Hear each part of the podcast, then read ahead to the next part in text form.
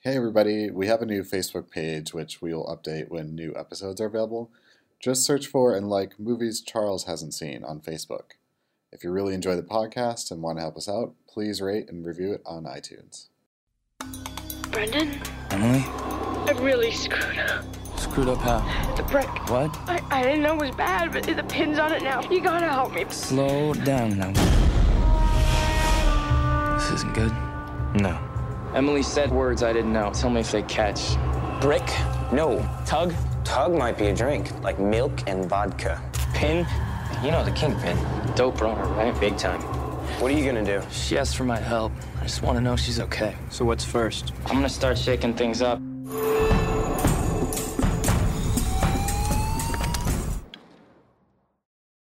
Welcome to Movies Charles Hasn't Seen, episode 12. My name is Crossman. I'm Wilson. And I'm Charles. And as friends, we discovered Charles enjoys movies, but other than major blockbusters from the last 15 years, he hasn't seen any. So, as good friends, we decided to expose him to personal favorites and cinematic classics. And this week we watched the 2005 movie Brick. So, Charles, tell us what Brick was about. It's a pretty complicated uh, so complicated. plot. I- Yeah. it might be hard to explain Really it all, but complicated. uh, it's about Brendan, uh, who I guess is a high school detective.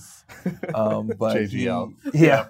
Um, but he receives a very distressed call from an ex girlfriend of his. So he goes to investigate what's going on and he finds her dead. So now he really wants to find out what's going on. And he ends up uncovering this like seedy high school underground drug dealing operation. And he goes and finds their leader and like ends up working for them or something along those lines. Uh, and he talks to various people around the high school to get information and eventually like he gets wind of some conflict within the drug ring about bricks of cocaine and like one of them was cut or like taken and cut badly another was missing and this leads to some conflict within the drug dealing ring between the leader the pin i think was his Yeah, name as in Kingpin. yeah, and um, I guess the guy who was his muscle, who was actually like a competing gang or something. Tug. I Yeah, got that a little he- he's confused rebelled. because it seemed like he was just the guy's henchman, but in the end, it looked like they were an entire gang as well. Yeah, he, he formed his own. Uh, sure, um, but there was some conflict there over the missing cocaine, and it ends up heating up into like full-on violent conflict. And it's also revealed that his ex-girlfriend was killed by Tug, uh, who couldn't handle that she was pregnant with someone else. I think Yes. was the what happened there. um, and uh, there was another girl that Brendan meets uh, who's been helping him this whole time, but he doesn't trust her. And, and uh, he ends up finding out that she's the one who stole the cocaine that caused the violent conflict uh, with the gang. And so he rats her out to the officials. the cops who are um, actually the Yeah, the, school the real, administrators. yeah. Yeah. And then the movie kind of ends there.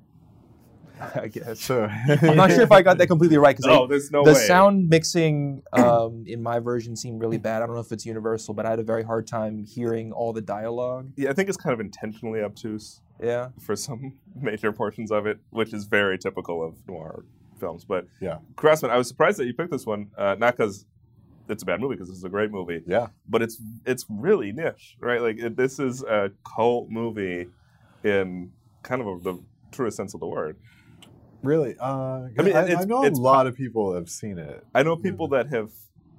I mean, it feels like it didn't really hit the mainstream, right? Like the people that have seen it are enthusiastic about it and have liked it, Yeah, I've never talked to somebody who hasn't liked it. right? But Uh. it's it, it feels like this is a movie that hits on a very specific audience. Yeah, it's a Yeah. weird movie. It's a it's a weird movie. Yes, it Um, is. Yeah, I, I like it because of that. Um, it's yeah, it's an it's an odd movie. I like also that it's like it's ostensibly like set up as a teen movie and then It isn't. is not at all. Yes. Yeah. Yeah. It's, And I've been told I've been saying this word incorrectly, but it's a film film noir. noir. yeah, Well, you say it like a noir. Mainer. Yeah. Yeah. I roll the noir. Noir. noir. Uh, um, yeah, I mean it's it's a noir. It has like elements of westerns. Um, Yeah. Lots of stuff. and it's it's very unapologetic in its production like as charles was referencing like the dialogue is difficult to follow until Yes. you sort of get into the pace of the movie there's a lot of plots and subplots and different relationships with the characters that are difficult to understand even watching it like a few times Yeah. through I had a little bit Um, of trouble remembering their names and who was who. yeah Yeah, because I've they been talk keep- really keeping fast That and straight, they yeah. don't- And there's a lot of different people to keep track of. Yeah, and they have weird Um, names and yeah, yeah.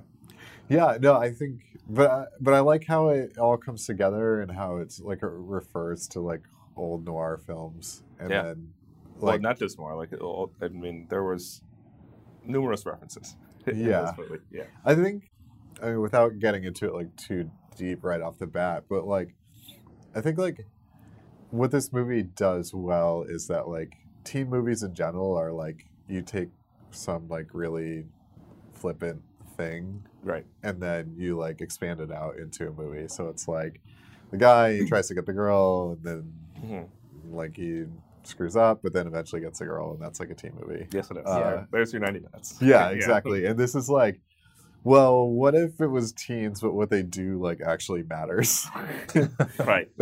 Versus like, I I, I think there was like a really good Family Guy joke about this where Peter goes undercover into a, a high school. And That's, uh, that's Twenty One Jump Street. yeah, yeah. But then he, he ends up in this like teen show essentially, and then the show like the theme song it goes like, "High school, your problems really matter." Yeah, yeah, exactly. That's- Dude, let me tell you something. There is nothing that'll ever happen in the rest of our lives that's as important as what's going on right here, right now in high school by these lockers. I've got so many problems. Hey, nothing that can't be fixed by staring at a lake. High school is such a serious thing. These problems matter. that's the Like, joke. what And if so, they did? but this yeah, this film is like, well, yeah, like what if the things that you do in high school are like actually life or death Right, scenarios? Right, in a literal Yeah. sense.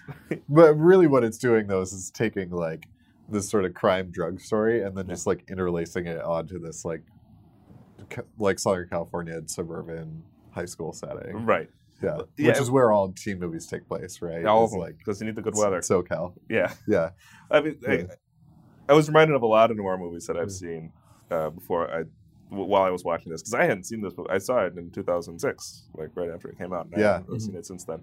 Um, so I was reminded of a lot of noir film I've seen since 2006.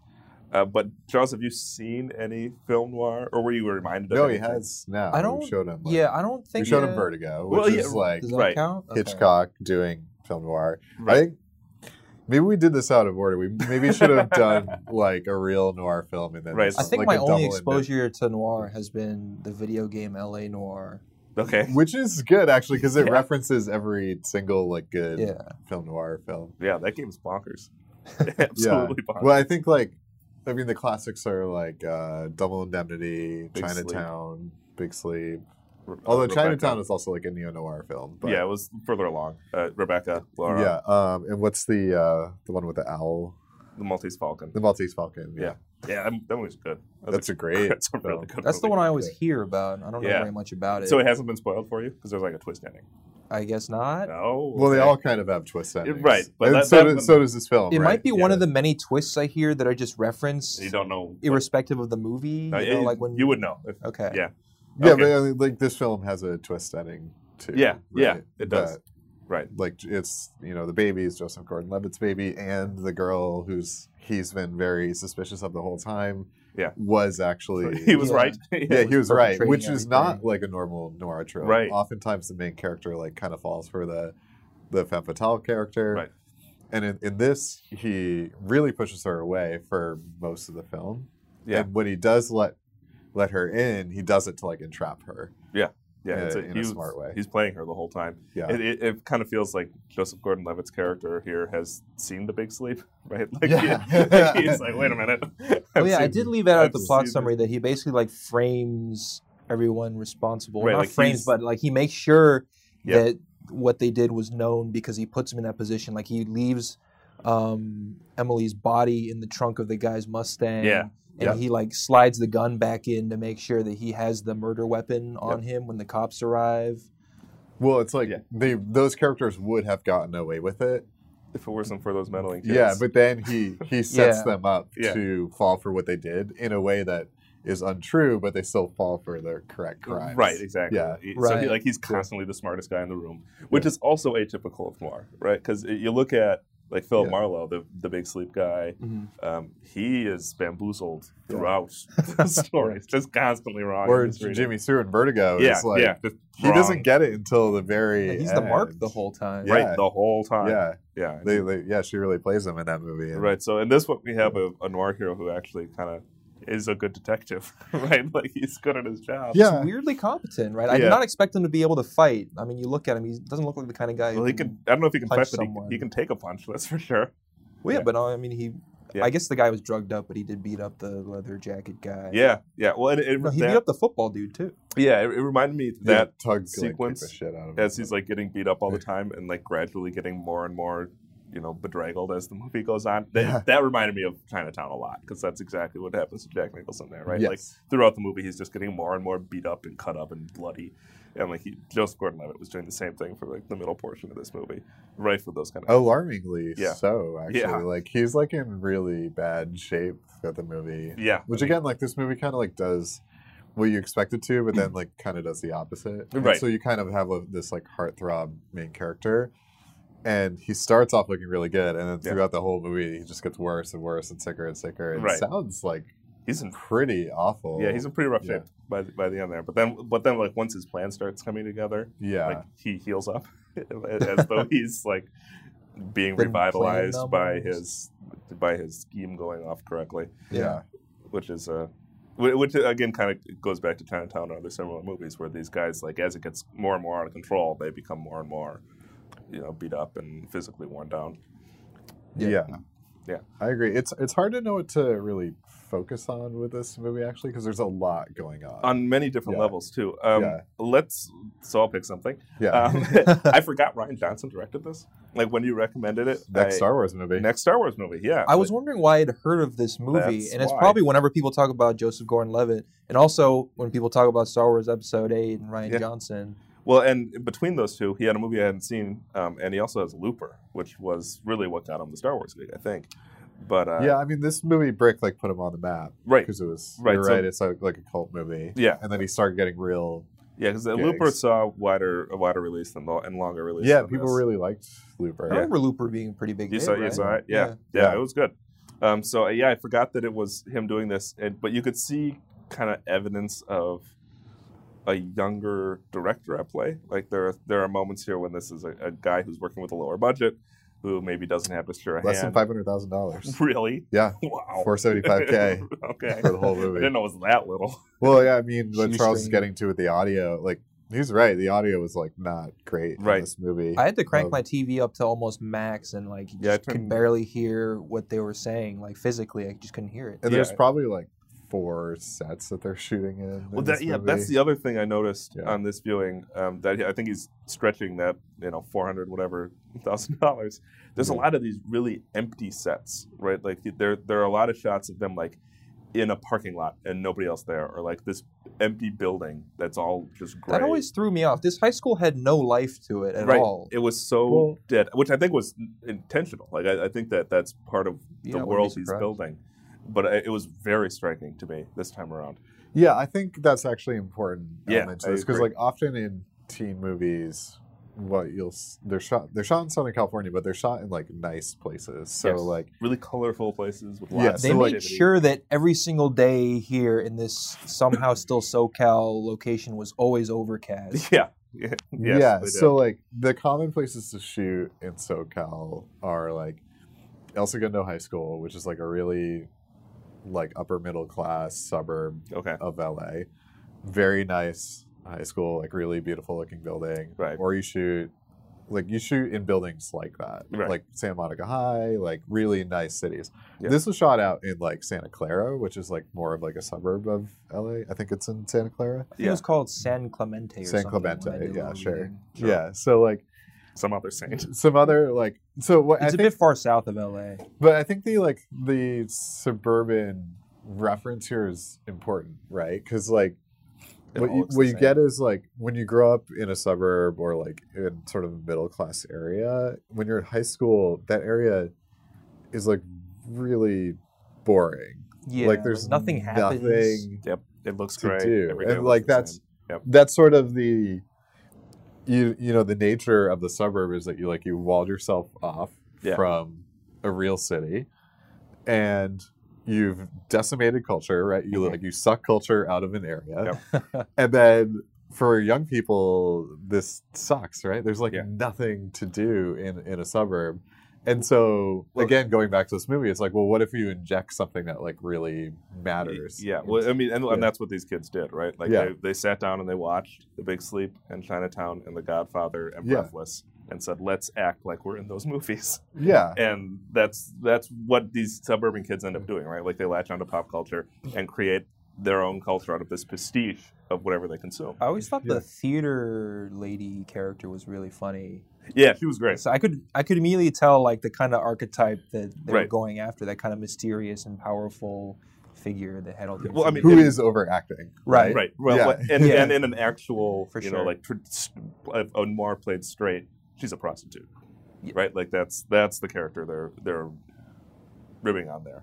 Yeah, There's- or, there's or a she's like in a bar or something. Or Yeah. you're right. It's the prostitute, yeah. okay.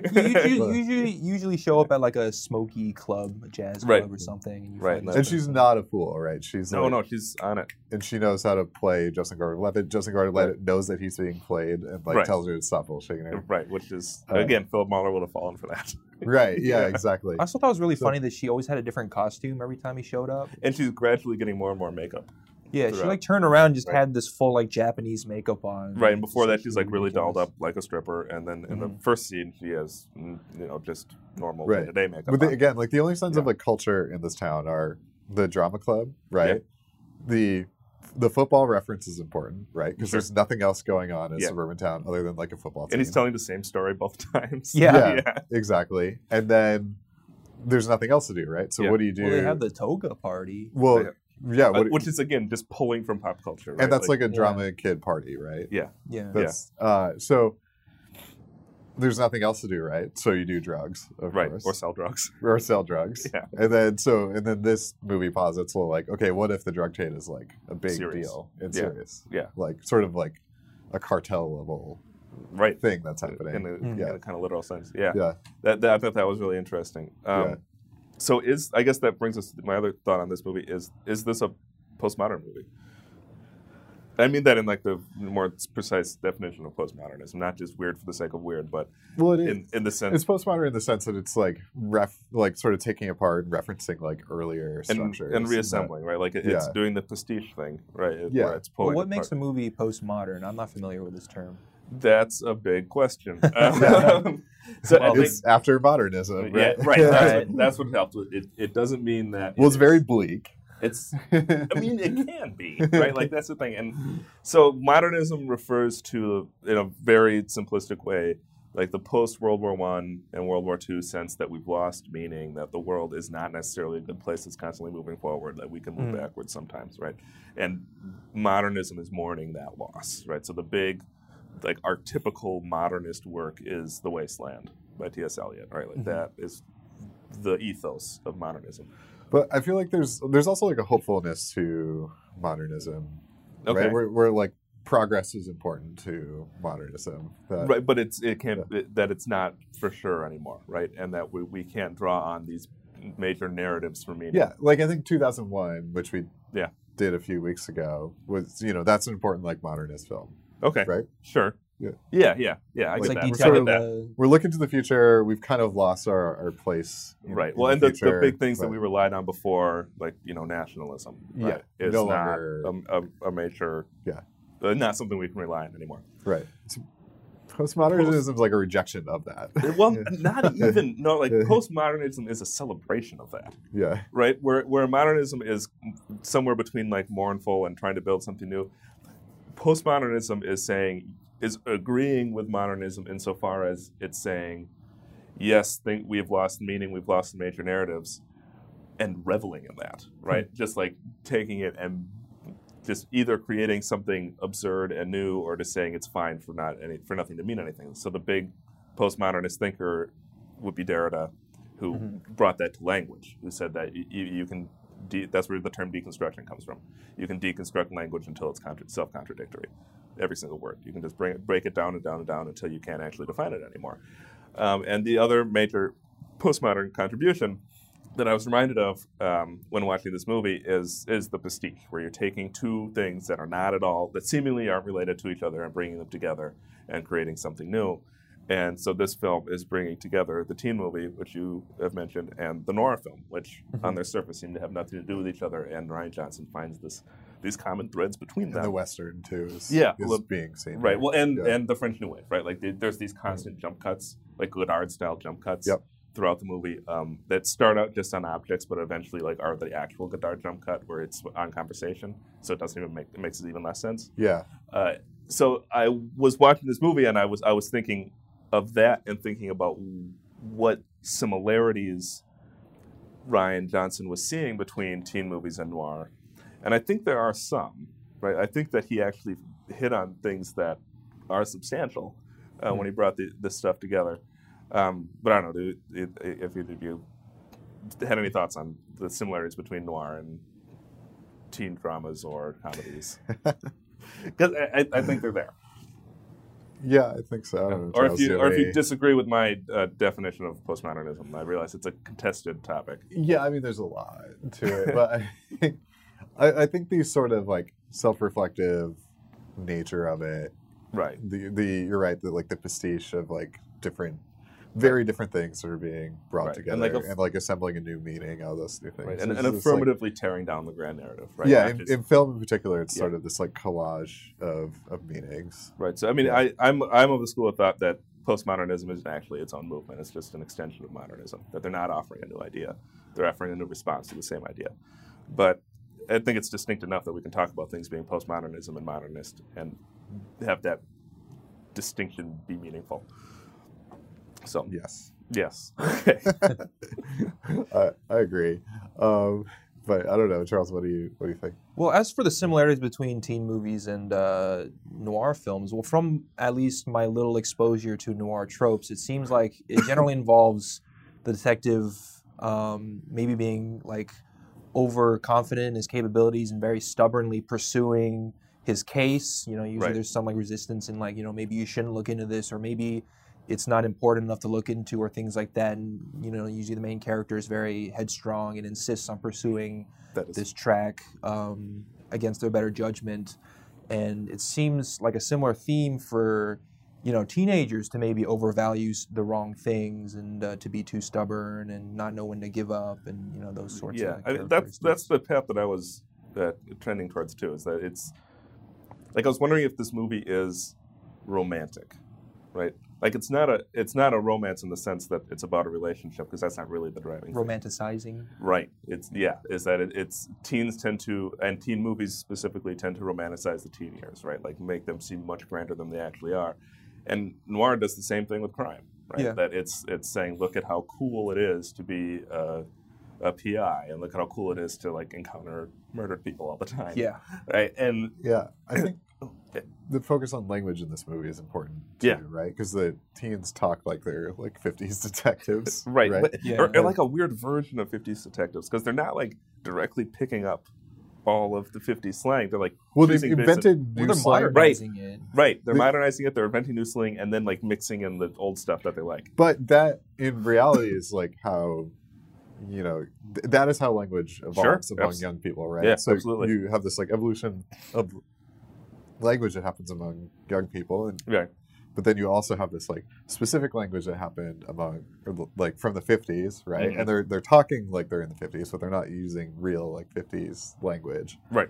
and so it's this comment of like how like i think that's like the connection that's trying to make there that, that- that's Yes. certainly a strong one. Yeah. it reminded me of um, Clockwork Orange in that sense, right? Because Clockwork Orange does the same thing with language. yeah, Or or there's all this made up slang Yeah. that you have to like figure out as you go along. yeah, same. in- I'm not a big Battlestar fan, but they have like the same thing, right? Where Yes, they, just, they yes. just have this lingo that you like pick it up on, Right. And for this movie, it takes it takes a few, it takes a while to kind of get into the headset of their language. Yeah.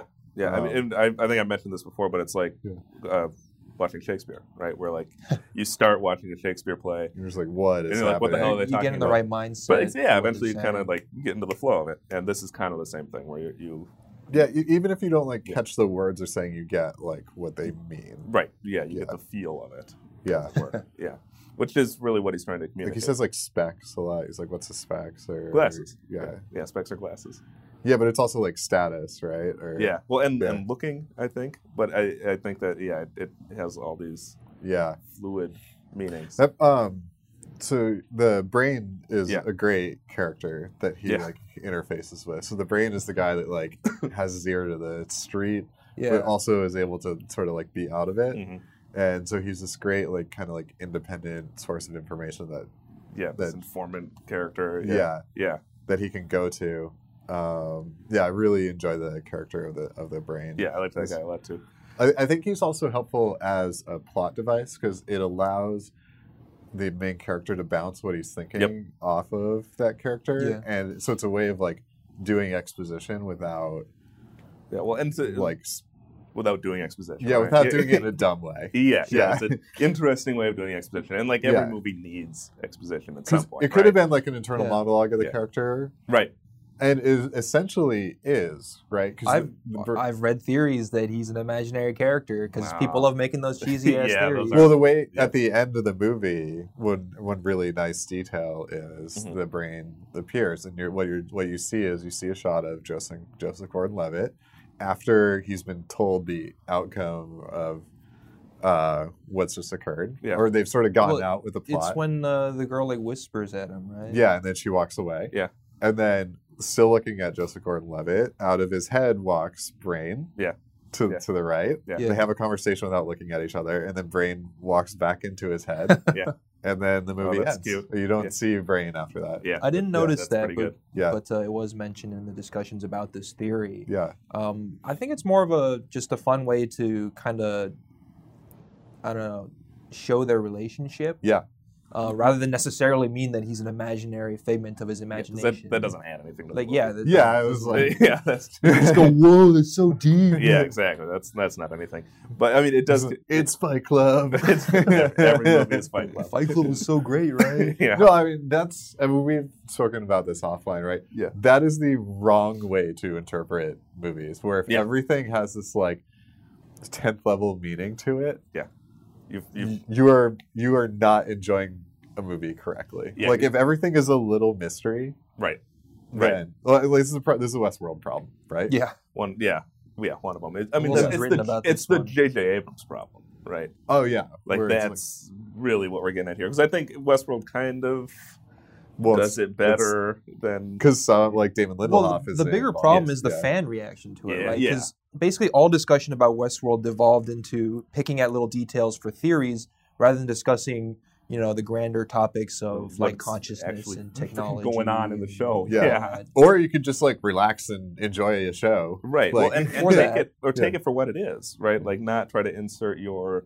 uh, look how smart I can be bullshit into No, the- it's like into a, the yeah, text. it's the narcissism of the viewer Yeah. where it's Yeah. like, well, now the show's Oh, about I got this figured out. I'm a me. genius. Yeah, Yeah. yeah, exactly. yeah. Well, and it's not just about just showing off your own intelligence. It's, it's about being smarter than the show Yeah. itself, right? Like, and that's even and it's like, come on, like whatever, dum dum. Like if you're Yeah. that smart, then like do something. write a good show then Yeah. yourself. Yeah. Like, yeah. Well, then Instead of like spending hours. if on you the try to internet on appease uh, Reddit, people like, this, you get lords. this problem where like you have to like have evidence for what is about to happen, and you can't have it come out of nowhere because it'll seem too contrived. But then if you plant the evidence, people will maybe figure it out through the evidence anyway. Right, but Uh, yeah, it's I- not really. But It's like- approaching shows as puzzles is, is the problem, right? Like and Yeah. Westworld kind of answered this in that so many of the fan theories were right, and like the fans were disappointed. like they had figured it out. They're like, oh wait, this sucks. it was just like the Man in Black like- finding the maze. yeah, yeah. It's like, well, if you relax and just watch the show, then you would like be right, fine. and en- enjoy it for what is actually. Or like have supposed to a be. conversation with your friends about the show and enjoy it that way. Right. Like you don't need to be like the smartest person in the room. approaching it like a constantly. puzzle, right? Like Yeah. art isn't a puzzle to be solved, right? Like that's the wrong way to think about it. I, for me, Yeah, that's the same same with fine art, right? Where people like look at it and like, well, what does it mean? It's like it doesn't matter what it means. Like you can What does it it means mean to whatever you? it means. What does it mean to It you? means yeah. that feeling in your chest when you Yeah. look at it. yeah, exactly. That's Or what you it can- means to me. You can have like you know, some historical context to it, and it'll have meaning to that. Right. So like, read about it. You know, right right exactly and and and that doesn't mean that Yeah. your reaction can't be complex or shouldn't be complex or can't be explained in depth but grounded in the text right like grounded in what you're actually thinking and feeling when and seeing when you take in a work Yeah. and i think that that's what these jj abrams fans miss is that they're not grounding what they're doing in the text Yeah, what are the math like graphics that like kind of like you can like infinitely look into them? Oh, okay. Fractals? Uh, fractals, yeah. yeah If if you approach a movie in this way, every movie becomes this like little Yeah. fractal puzzle, right? Because Yeah. then like if the little book in one scene has meaning, then like every object in every scene has meaning. So Yeah. it's like why are there seventy leaves on that bush in, With- in that scene? let's do Like, some math yeah, does 70 mean something to Mm-hmm. Yeah. this, right? Yeah. Um, yeah, there's a great documentary about um, The Shining, Yeah. Room 187. yeah right? which is Something- more Something like that. Yeah, I 'cause it's forget the, number. actual room in the hotel. Hmm. The Well, hotel. 187 is uh, the cop murder. Oh yeah, Oh, it's room, whatever it is. It's like, oh, it one means something. it's two hundred something, but yeah, or yeah, whatever it is. It it's a documentary about people who have insane theories about The Shining. Yeah. And uh, and there are so many. right, Yeah. yeah. There's stuff about like minotaurs. It's yeah, like, oh, and the moon landing is the, God. the big one. Like they think Yeah. that it's about uh, Kubrick admitting that the moon he faked the moon landing for NASA. oh, he shot that's it. something. And it's Yeah. great because like the interviews with these people are like, "Well, I'm not a crazy person," but, But here- then here's one of the here's crazy the craziest things. thing ever. yes, yes, about a movie from the '70s, like, Right. Yeah, right. And I, I feel like this is the kind of movie that could invite that, right? Like like br- the- you talk about the which brain. is the cryptic language, 'Cause- right? right, The and brain. the weird setting, and Yeah. the, the brain character who never talks Yeah. to anybody else. It- and it- it, it's literally a mystery, right? right yeah right and and so but i think if that's what you're trying to do when you're watching this movie y- i mean you can do that and like if you want to approach the work that way that's fine but you're missing out right you're missing out on what the the movie's actually about and what ryan johnson is trying to communicate to us and that's a sad thing it's a disappointing thing and i, I feel like we could as a movie watching community get a lot more out of these people that are clearly very invested in the text if they actually approached it in a way that wasn't so narcissistic Yeah. And superficial. yeah, yeah. So that, I mean, that's that is a shame. But everybody's kind of like used to being catered to. Yeah. Now, right? Like that's how media is formed. That like, oh well, now we have to like interact with the show online. and, Yeah. Like, because that's how like advertising like subsumes this kind of interaction. Right. And, and Lost again was a good example of this. So like, when Lost started to pick up steam as like a popular show, there were all these like games that they set up online outside. oh yeah, ARGs. I, I watched Yeah. Lost as it aired, so I certainly remember that. Yeah. Yeah. And it was like, yeah, or you can just relax and watch the show. Right, Like, Right, which or, is, and then realize that it's terrible. Like, no, I, I will defend Lost a lot. Uh, Lost is my favorite show for a long time. I think the first season is one of the best seasons of TV you Yeah. could watch, and it falls off so hard after season two ish. Like, Well, but yeah. then it comes back, right? Like no, that. Yes, no, it never yes, rebounds, okay. never, never. Okay, well, that's Yeah. a, that's a topic for another separate podcast. discussion. But uh, I'll defend But Lost. either way, that Lost wa- was kind of a leader in this, where you like, kind of the leader, right? Like I, re- I Yeah. realized you could probably go back to like uh, David Lynch and um, Twin Peaks Yeah. to like find the actual source of this stuff. but there was Or- no or way the of like fugitive, interacting at Right, that time. right? So, but Yeah. Lost was the first Yeah. one to do it with the internet. Yeah. yeah. Um, we- Back to the movie. back- back- yes, after that that uh, tangent, the scene that I found really striking in like a very purely noir way, like that wasn't tapping into the teenage stuff as much, was towards the beginning of the movie when he's entering the party, and I don't know the actress's name, but the the smart one, right? That's actually trying to game Uh, everyone. Emily, Emily DeRaven. No, that's the girlfriend. The girl from Lost. Oh, you're right. You're right. Nora, Nora Zetner. Nora. Yeah, Laura. is Wh- her right, character Laura. name. wh- Also a noir reference, right? Like that's Yeah. a big famous noir movie. Yeah. Um, when she's playing the piano and doing that spoken word bit, like that's just such a picture perfect noir moment, right? Like Yeah. the guy Well, is, you enter the club and the lady's right, playing is music. playing the Super music. seductive. Right, it's Yeah. just like they even this, parodied that on the The Office uh, when Uh, they had the Michael Scarn. yeah, episode. yeah. I mean, it's, it shows up everywhere, but he plays it. Ryan Johnson plays it so straight here, right? Like he's that that felt like his most one of his more sincere moments, and when he's actually like showing his affection for film and for this mode of film. And I I, I enjoyed that a lot. I thought that that was really. and it was probably sweet. intentional to have her in like the red, like Oh, Chinese. outfit, absolutely. right. That's Yeah. a reference to something. Yeah, well, I mean, That it- is noir. Like the Yeah, femme the- fatale is the, the red. woman in red, right? Yeah. Like that's the woman. Is it in the red significant that dress. she's wearing a Chinese dress? though? probably? Is It's a that- reference I don't identify right away. It but feels to me like it's a reference, but I don't know enough about noir for to know like specific. yeah, nothing reference. comes to mind, but I'm sure Okay. it's something.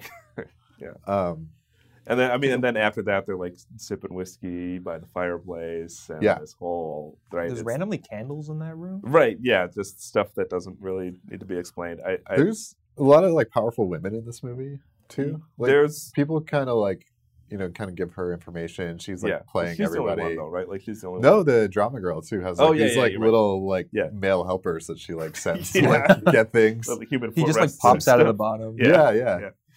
Yeah, so yeah, you're right. There are a couple, um, but she has the most significant role, and uh, is clearly More than that she's like playing everybody. yeah, Yeah. yeah, successfully, Yeah. almost. um, Almost.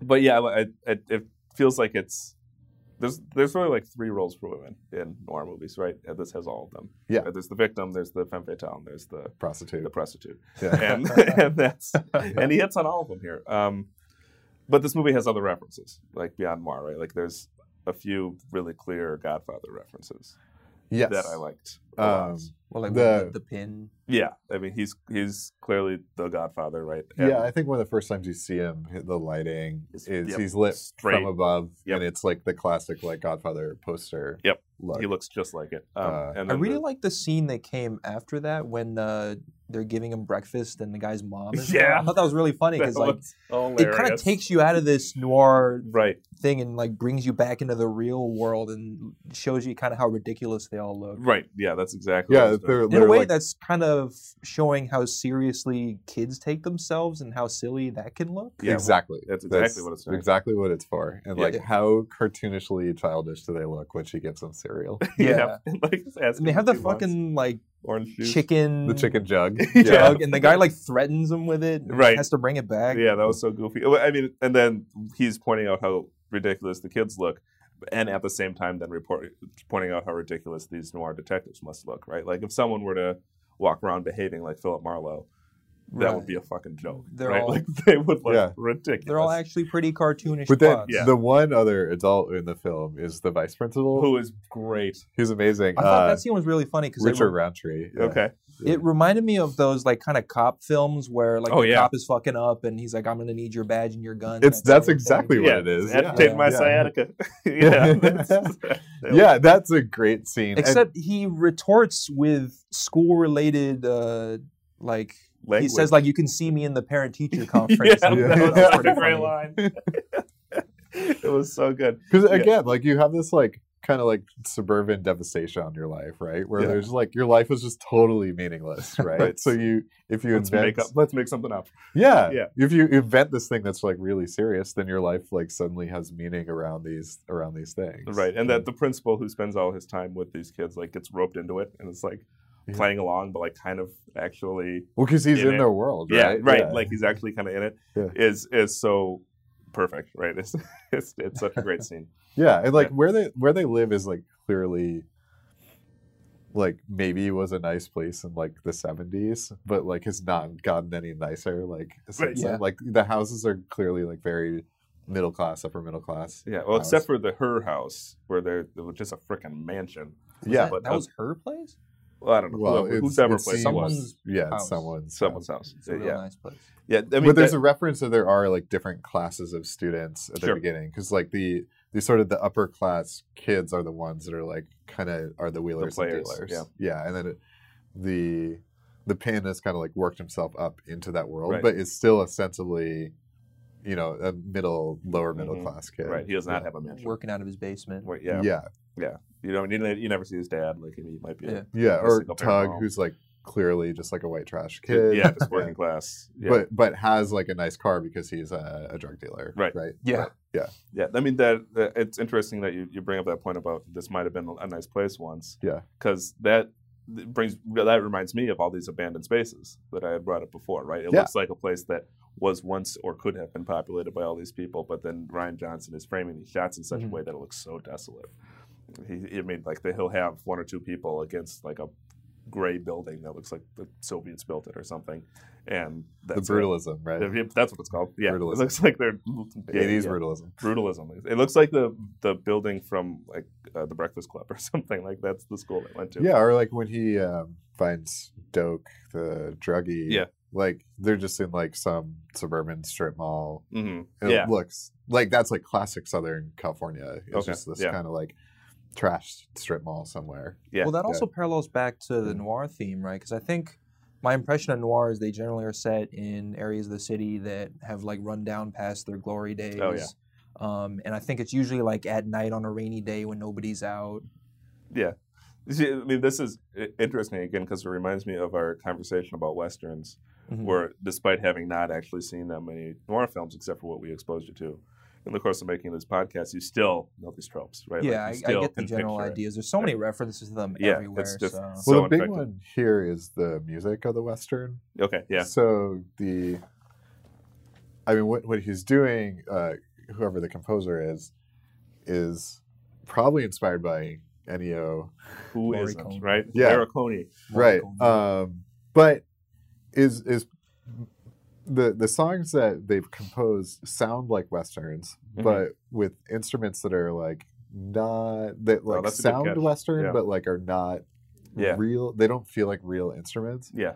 um, I think I read a while ago. I, di- I didn't redo the research on this, but that whatever they use to make the music of this movie are not like Conventional instruments, quote you know. Because they don't. Yeah, it does sound weird. Yeah, so it's like percussive like materials and like things that they can like create these sounds out of, but they're Yeah. not. There's no like Spanish guitar that you're getting out of like an Ennio soundtrack, you know? Right. Right. Not an actual. There was that orchestra. Neo, weird like Neo, tinny instrument. Ennio. Sorry. There's that weird tinny instrument that's Yeah, playing for that, most of the that first one half is really Yeah. important. of the movie. Yeah.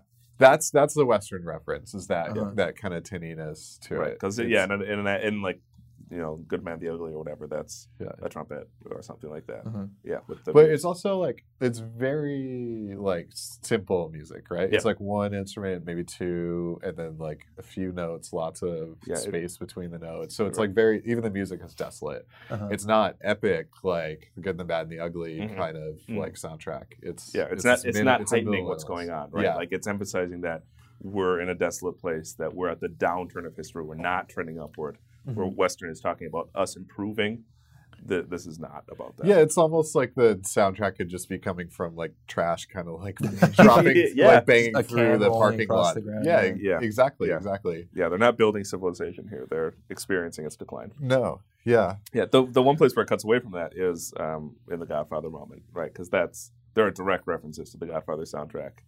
And- Yeah. yeah, Hmm. right. Like it, it sounds. I mean, there's a just lot like- of Godfather references. Y- here, you're but right, yeah. yeah, including the soundtrack. You- Yeah. You've seen the first one, Charles. I've seen the first Godfather. I don't remember soundtrack moments like that specifically. To Oh, really? compare Here. You- Yeah. I, I bet if you heard them again, you'd yeah, you'd yeah. recognize it because they're they're distinctive. Um, but you haven't seen Godfather Part Two? Nope. Oh, okay. on the list. Yeah, On the list. that's a good one. that is the, that is a great one. First uh, sequel to ever win Best Picture. Oh. fun facts.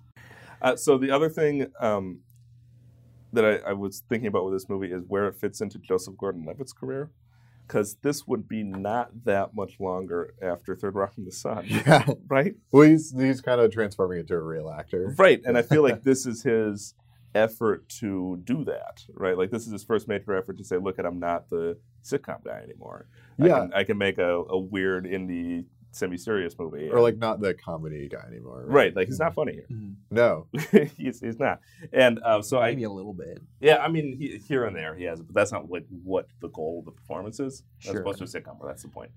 Um, like so- the, the time that he stood out most to me was when he's uh, encountering and uh, like, um, well, he's talking to the football guy and he's trying to like uh, attract his aggression, right? And he Mhm. says the line about the thesaurus, which I thought was pretty funny. yeah, he has, he has a few zingers in there, which is again very typical of the of the noir. Yeah, I think that was the one time that I I really it really stood out to me that he was portraying like a certain character, I guess, because he was kind of being that cocky and like you know arrogant kind of guy. Yeah. with that smirk on his face. The Yeah. rest of the time, he felt very drab to me. Um, well, he always is like hunched over. Well, eh, it- yeah, well, he's, he's beaten, right? Like he he we enter him like we we enter the movie. It, it does like a three weeks earlier thing, right? Where he is looking a- at a very low moment, right? Like the nadir of his life at this point. Yeah. And uh, so so we we see a guy that is being beaten and losing over and over again until he wins, right? Until it all comes together. And uh, I, I I think that's a subtle performance for a young actor who hadn't re- doesn't have that much on his resume at this point. Just Third Rock. Is it? Was, it wasn't literally just. Uh, Third Rock, I'm right? sure he's done some But- other things. Right, 'Cause but- he was like a child actor. So yeah, so- yeah, but like that's what he was known for was was Third Rock, like the major. yeah. The and major now role. he's, like a serious actor. right, and I feel like this is the beginning of that journey, and I, I, I wish. oh, we, he has a lot of credits for Third Rock. Actually, I mean, he's like a legit like child actor. Mhm. Right, He's on But he Family managed to break Ties. out of being a child actor. Yeah, Dark Shadows. it sounds like a lot of TV to me. Yeah, Roseanne. Yep. Um, yeah, he was a main character on Roseanne. George, one of the kids, I assume. I, yeah, something like that. Sure. Uh, anyway, so yeah, he's just like a you know he's a child actor, and then is able to make the transition into like a real actor. Well, actor. and that's it's Yeah. a real actor, but a real film actor, right? He didn't Yeah. stay on TV, um, and I think you, you'd see his. it- He he defined his brand so early on so well, uh, and I think you can see the start of it in this movie, right? Like when he's the only time he actually has a conversation with the Emily Draven character, it sounds like a conversation that could have happened in 500 Days of Summer, right? Like that's that's exactly what's going on. Where she says, "I moved on. I'm not interested anymore. I found someone else. It's a better fit. We had a fun, but that's but this is it." And he's just like rejecting that. Like he's, he Yeah. can't handle that. And that is exactly what happens in 500 Days of Summer, and it's Right. kind of what happens in Don John. Um, would you see that movie, I Charles? did. Yeah, I liked I that did. movie. That was a good one. Um, so it, it's curious that he he he he carved out this like male feminist space that doesn't feel like cloying and exploitative. That feels kind of sincere, and um, that he's able to do that in 2005. I think is really impressive. Yeah, I mean, he's you know, a number of like comedic actors have kind of made this turn in their careers too, and it's Yeah, because I mean, worked he, out pleasantly for a lot of them. Uh, yeah, he hasn't like done that many straight comedies. Patton I- Oswalt comes to mind, and Sure. Jim Carrey. Well, Jim Clary was less successful. yeah, but he still like has done some interesting dramatic work. He's Yeah. got Eternal Sunshine. Yeah, that, that's his big hit. Truman Show is really good. Mhm. Yeah. Um, I like that movie a lot. Um, I, wa- I wish he had kind of just stopped after that. I wish he had done more. Yeah, I mean he's kind of nutty, but I think when you when you get to that level of fame, I think it's difficult to not Right. go kind of crazy. Which makes Joseph Gordon-Levitt all the more impressive because, Yeah. by all accounts, he has not gone crazy. He seems to be Yeah. pretty uh, level. Yeah. Um, I was. Uh, what did you guys think of of Laura? Uh, we touched on her a little bit, but of the performance and the character, I hadn't seen that actress in much else, although she looked familiar. I couldn't put my finger on it. Um, yeah, she's been in some TV stuff. I think she was on Buffy for a while. Um, No, that's not where I saw her. Okay. uh, yeah, I think she's great in this. yeah, it's a Uh, it's a tough role to, to nail down, right? Because it's it's not just a, a femme fatale character, right? Like she's doing a little bit more with it. It has to be kind of like it's it's also like a very like low key performance. Right. She doesn't Right. have that much screen time. Yeah. Yeah. Like she's actually like kind of you know, appears like very frail and like um but you know, at the same time is like is playing everybody. not, but right. yeah. Yeah. She's like the true kind of monster that like Yeah. Well, and Is- she's yeah. she is playing the audience because we don't know. Like I was not till not very till the late. in the very movie. very end. Like Yeah. I, I like the, Not till like I guess when you see the cigarette. yeah. I this- mean, the cigarette kind of is the turning. point. right is when you Yeah. know something is up. But Yeah. until until that moment, then it's ambiguous as to whether or not she's a good guy or not. Um, she was on Marin apparently, I don't even know what that is. uh, Mark Marin's show. Oh, oh, it's like semi biographical Okay. show. Uh, Astronaut Wives Club, Hitchhiker. There's just a bunch of TV. She was on Mad Men. that's where I saw her. She was Phoebe. Yep, that's where I saw. her. I Yeah. remember her from Mad Men. Um, yeah, she's great. I remember when I first saw this movie, I was like, "Holy crap, this Well, girl's I, I amazing." think that if, yeah, I, I think that if Yeah. you watch this movie and when you were in high school, because I graduated from high school in 2006, I think that if you watch this movie when you were in high school and you were a young boy who felt kind of shy and weird, like Joseph Gordon-Levitt in this, you fall in love with that girl immediately. Yes. Right. Yeah. and she's gorgeous. In this movie. Yes, Yeah. There's no way to avoid She's it. got those big eyes that Huge, like, lend take her over- a bit of innocence. yeah, they take over her face. And she wears like kind of quirky girl stuff. Oh yeah, it's She's like feathers in her hair. and yes, Stuff like yeah, that. weird Yeah. hats, and she has that big red dress. and- Yeah. yeah. She's like a Wes Anderson love interest, essentially. It- yeah, in a lot of. I mean, she's like a manic pixie dream girl who is not right. Like, yeah. right. There's a few. There's another. The other like Wes Anderson moment is, um, well, there's a few. The one is the house. The pin's house is like the pin in general is kind of a Wes Anderson character. There's, interesting. there's, okay. like an ornateness to Yeah. the scenes And around a him. preciseness to it. Yeah, yeah, Yeah. Like his desk is like this very like co- comically small but ornate like I desk. kind of get this impression just from having seen Yeah. pictures of Wes Anderson films. Like Yeah. it reminds me of like they had the mailbox with a chicken on it, yes. or Yeah. like when you're inside his van and he's got his lamp that's like shaking. Yes, that was the The other lamp one. in the The, van. lamp in the van Yeah. is that is a We- that's a Wes Anderson. right, and the, like kind of detail. camera angle that's Yeah. kind of looking up at him a little bit. yeah, It kind of got that, im- gave me that impression, yeah. So, it- so yeah, just that. having the not even kitschy- seen a Wes Anderson. yeah, film. right. Like the kitschy stuff everywhere Very. that's put in a very certain place. Yeah, Yeah, totally. Where it's like kind of these like slightly old technologies that are like being Yeah. reused, like the Yeah. desk lamp and the right. yeah, The, the desk itself, right, is clearly yeah. many, it feels like many there years should be old. like a typewriter on Right. it or something. Yeah, Right. and and, he's, Uh, and he still kind of does the minimal, minimal minimalism thing in those scenes, Yes. right? Because he had the desk is the only thing in that room, right? It's like this pretty decent sized room, carpeted with a desk and a chair. Well, it goes back to the class notion of the pin, right? Yeah. Where he's Yeah. like, he is wants so bad to be taken serious, Yes. and as like an, an upper class person, Right. but is so clearly not able to do it, Yeah. right? Yeah. 'Cause You he- can't fill in that room. Right, because again, he has the little desk, right? Yeah. Whereas Yeah. like it's Yeah. not like a big giant like boss It desk. doesn't look It's- like Don Corleone's desk. Right? Yeah, exactly. And yeah. like Yeah. the van, right? The van has the lamp in it. Yeah. Uh, Yeah. But it's a crappy like Astro wagon. Right, Right. right, Right. Rami Van, Yeah. and and the cane that he has, yeah. right? Like, so you you see this cane as this affectation that this guy is putting on to look more like a gangster. It turns out he's actually crippled. Yeah. Yeah. It turns out that he really needs it. Yeah. So like that really Another complicates- Wes Anderson style Yeah. detail where there's Yeah. sort of like this tragedy to the character. right right this Yeah. little this little thing and so that that complicates the character a lot too that he's able to like take this weakness and make it look like a strength Yeah. um, is it, very much in tune with uh, you know kind of the lower class ethos of my tough upbringing is going to make me harder is going to Yeah. make me more able to win And it- it's revealed to be so fake immediately, right? Yeah. Because the Yeah. tug just like beats the crap out of him and Right. he can't do anything. He's Right. so powerless against he's a cripple Tug. yeah Yeah. he calls him a cripple he is a cripple Yeah.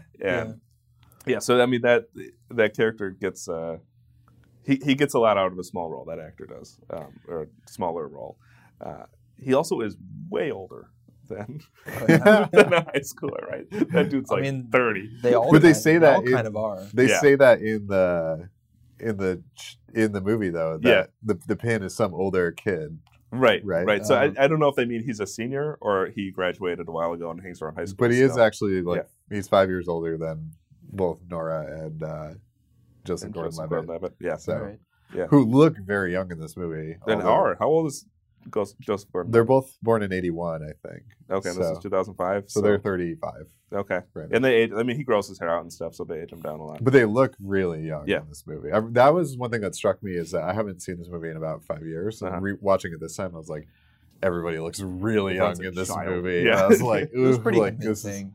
Yeah, But it I was. don't remember feeling that way when I watched it, you know, five years ago. You six were years younger, ago. five Yeah, or six I know, years but- ago. Yeah. Yeah. It it goes to show, right, that you get this perspective. Yeah, yeah. Yeah. I mean, and I think he's drawing on Joseph Gordon-Levitt's recent history, right? When this film was made, because he, Yeah. was- he played a child, he played the kid for so long, and he would have been 24 when he made this movie, or 23. Yeah, So, yeah, so he, he was actually pretty young, but he also it's like remember this guy playing a kid for so long. on this But popular that's TV also show. like another teen movie trope, though, where you get these Yeah. people who are like late Yeah. 20s playing teenagers. So Yeah. It's like, why are all these people so good looking? Oh, Right. because they're in their mid to 'Cause late they're 20s. not children, yeah. Yeah. Uh, yeah. So, um, how do? eh, who- When was the last time we saw Looper? I saw Looper in the theaters. You saw it. I saw it in the theaters. I haven't watched it since then. I remember liking it, but um, Right, 'cause I sort mean- of how how Charles says these things about horror movies. Things with things with amputation, I really dislike. And Oh, there's a okay. really That bad. part like, was ampu- very disturbing. That was a very disturbing With Paul scene. I do Dano. not like stuff like that. Dino. So Yeah. I, oh yeah, that scene was fucked up. I, Yeah, that's I don't really think I'll gross. watch Looper again uh, because of that. But I do Uh-huh. like the the general movie around it. Yeah, m- Yeah. yeah, me too. And I, I- Yeah. I like that it's you can see the maturation of Ryan Johnson between these two those two films, right? Like, Yeah, right. Because th- th- I, I like this movie a lot, but he's it feels like he's more playing with a fun idea than he is really driving home a thematic point. And I think there are thematics here that are important, but it's not like really guiding the movie, and it doesn't have a strong through line yeah, as something like Looper, where the what he's Mhm. Mm-hmm. saying in Looper is really clear, right? Like it's this really clear anti. was apocalyptic movie. It's an apocalyptic movie, but Yeah. it's it it's not just that. Like it's this anti-violence, anti-war movie that he finds within this this world. And I think this movie has a little bit of that kind of thematic through line, but it's not as powerful This as it movie was in Looper. doesn't take itself as seriously either. Like there's That's a, true. there's a bit of jokiness to what's happening. Absolutely. Uh, the vice principal scene Mhm. is important to that. that yeah, that, Uh, that one's the closest just a straight comedy. Well, yeah, but the stuff with the pan and his mother. Yeah, and, and yeah. that Oh, stuff, you're right. Okay. Too. so there, there's a lot of like little jokes in this film, and Looper does not Nope. joke around. No. The the only like semi funny part is that he like loses his hair and becomes Bruce Willis because it's Yeah. like, oh, he is Bruce Willis. Yeah, Oh no. Yeah. yeah. but What a horrible fate. yeah, the seriousness of Looper is not not in Brick. I think. Yeah. And, and I mean that's not really what uh, you're right. Uh, Yeah. I agree, but that, that's not really what I mean by maturation. I I'm referring to the confidence of his filmmaking, right? And this is a confident film. Like it takes a lot of balls to make this and make this your first movie, something so weird and out there. But it feels like he's more confident in Looper in terms of what he is trying to say about the stuff he's talking about. Whereas Yeah. here, it's just kind of like having a good time with these weird ideas. Um, so you think he more like started out with this concept and just decided to execute it rather than starting out with like a concept plus a message? Right. Yeah, like the thematic through line in, in Looper seems stronger, and it's it's so it's cool to see a director m- make that kind of that kind of progress, right? yeah, Which isn't to say, which isn't even a knock on this movie. Like I don't mean it that way. Um, I just mean that it's uh, interesting as kind of an origin story for Ryan Johnson. Yeah, I- yeah, I agree. I think you know, Brick is like an execution of like a stylization. Yeah, That's a good way to And put it. Looper is very clearly like an older man's movie. Right. Like Looper is ostensibly about aging. It's, yeah, about that too. Yeah, Yeah. for yeah, sure. and that Not that trans- ostensibly, like kind of explicitly. it is. Yeah. Yeah, no, it totally is. Because again, he becomes Right. It's like how do you then kill your younger self? Right, right. Like, wait a Yeah. minute. Yeah. Yeah. and about the sacrifice that you need to make in order to break a cycle of violence and like how that is something yeah, yeah, and you your have to take on responsibility yourself. like as an adult for the next generation. Yep. And, Right, and and these are and these are the- mature like ideas, the selfishness of young people. Yeah. right? yeah. And, and like having Yeah. to get past that, and so, so the and and he communicates it so clearly. Like that's Yeah. that's where I see the maturation as a filmmaker is like is is him like really keeping that thought in mind throughout the movie. Um, whereas I don't really see it here, which again is not a knock on the movie, but um, is a, is a quality of the movie. I think it's it's, it's something going on. No, I think you're right. It's just Yeah. like a less mature movie, but interesting and in Yeah. its own way. Right, and and the ideas that it's getting at are more about form than you Well, know, it's the- references. It's like a, Yeah. it's references, right? It's Yeah. like here, here are these things, and I know how to fit them together in this new and interesting, Right, right. way, Uh, which is kind of like a very brash, like young artist statement, right? Yeah, Yes, it's a there's good point. references to noir, the western, um, Teen even movies. uh, Cowboy Bebop. There's a reference to Yeah. like how he walks is how the animated main character in Yeah. Cowboy Bebop walks. Okay, that's yeah. that's pretty good. Uh, well, and he has him wearing the same outfit the whole movie, right? Like like a cartoon character. Yeah, Well, and he's Yeah. dressed like the main character Yeah. in Cowboy Bebop. yeah, yeah. Yeah. So, and it's a- he- they talk the same way because Cowboy Bebop does the same thing. It has its own like little like s- future language. Yeah, a little. Uh, yeah, a little bit. That's, I yeah. mean, it's clearer than the stuff going on here, but yes, Yeah. absolutely. Yeah, Charles, you've seen Cowboy Bebop, right? I actually have not. Oh I need to man, get around to damn. that someday. there's an anime Yeah. that I've seen that you haven't. I have not seen very much anime. Oh, no? so, Okay. no. my anime range is very restricted. okay, well, um, I haven't either, but the Cowboy Bebop is wonderful. yes, it helps that it's clearly targeting Western audiences. Yeah. but I do like Cowboy Bebop still. Um, Cool, Charles. What, what do you think about this movie? Did you like it? Like, Yeah. what's our So- verdict here? yeah, I actually did not like this film very much. You said you Oh, haven't no. talked to anyone who's disliked this We film, found so I one. guess I'm I'm not the first. surprised Charles doesn't like this movie. Not at but all. like so it certainly doesn't help that i don't have that much direct exposure to actual noir films rather than just like vague societal references to it um, so i couldn't fully appreciate the various references that were being made and the various tropes being subverted but something about this movie just would not pull me in uh, the, the audio mixing not letting me hear the lines too clearly didn't help uh, i didn't feel like so like I can appreciate what the movie's trying to do, and I appreciate it more with all the discussion and thought since I watched it. But I just didn't feel like I liked the execution of it, like the whole like hard-boiled noir dialogue in this high school setting always just felt very strange and awkward to me. It is. Um, Yeah. Right, and it's not Yes. supposed to fit, but like Yeah. I just didn't like that that was being done. I guess I didn't like the concept. Um, the cinematography, like I could appreciate how things were placed on the screen, and I could see how that is clean and like well done. But like what was actually on the screen was so boring to me. And I guess it might be made worse having grown up in a Californian suburb because like I could identify with how boring a Safeway parking lot is, and the high school looked just like mine, so I had memories of how boring that was. yeah, it's and a so very it SoCal just movie. was very. I, I'm not from SoCal, but the NorCal suburb is very similar. Yeah. uh, just fewer palm trees, basically. Also, looked Um, pretty similar. Yeah, and That's you the know, point, right? Yeah.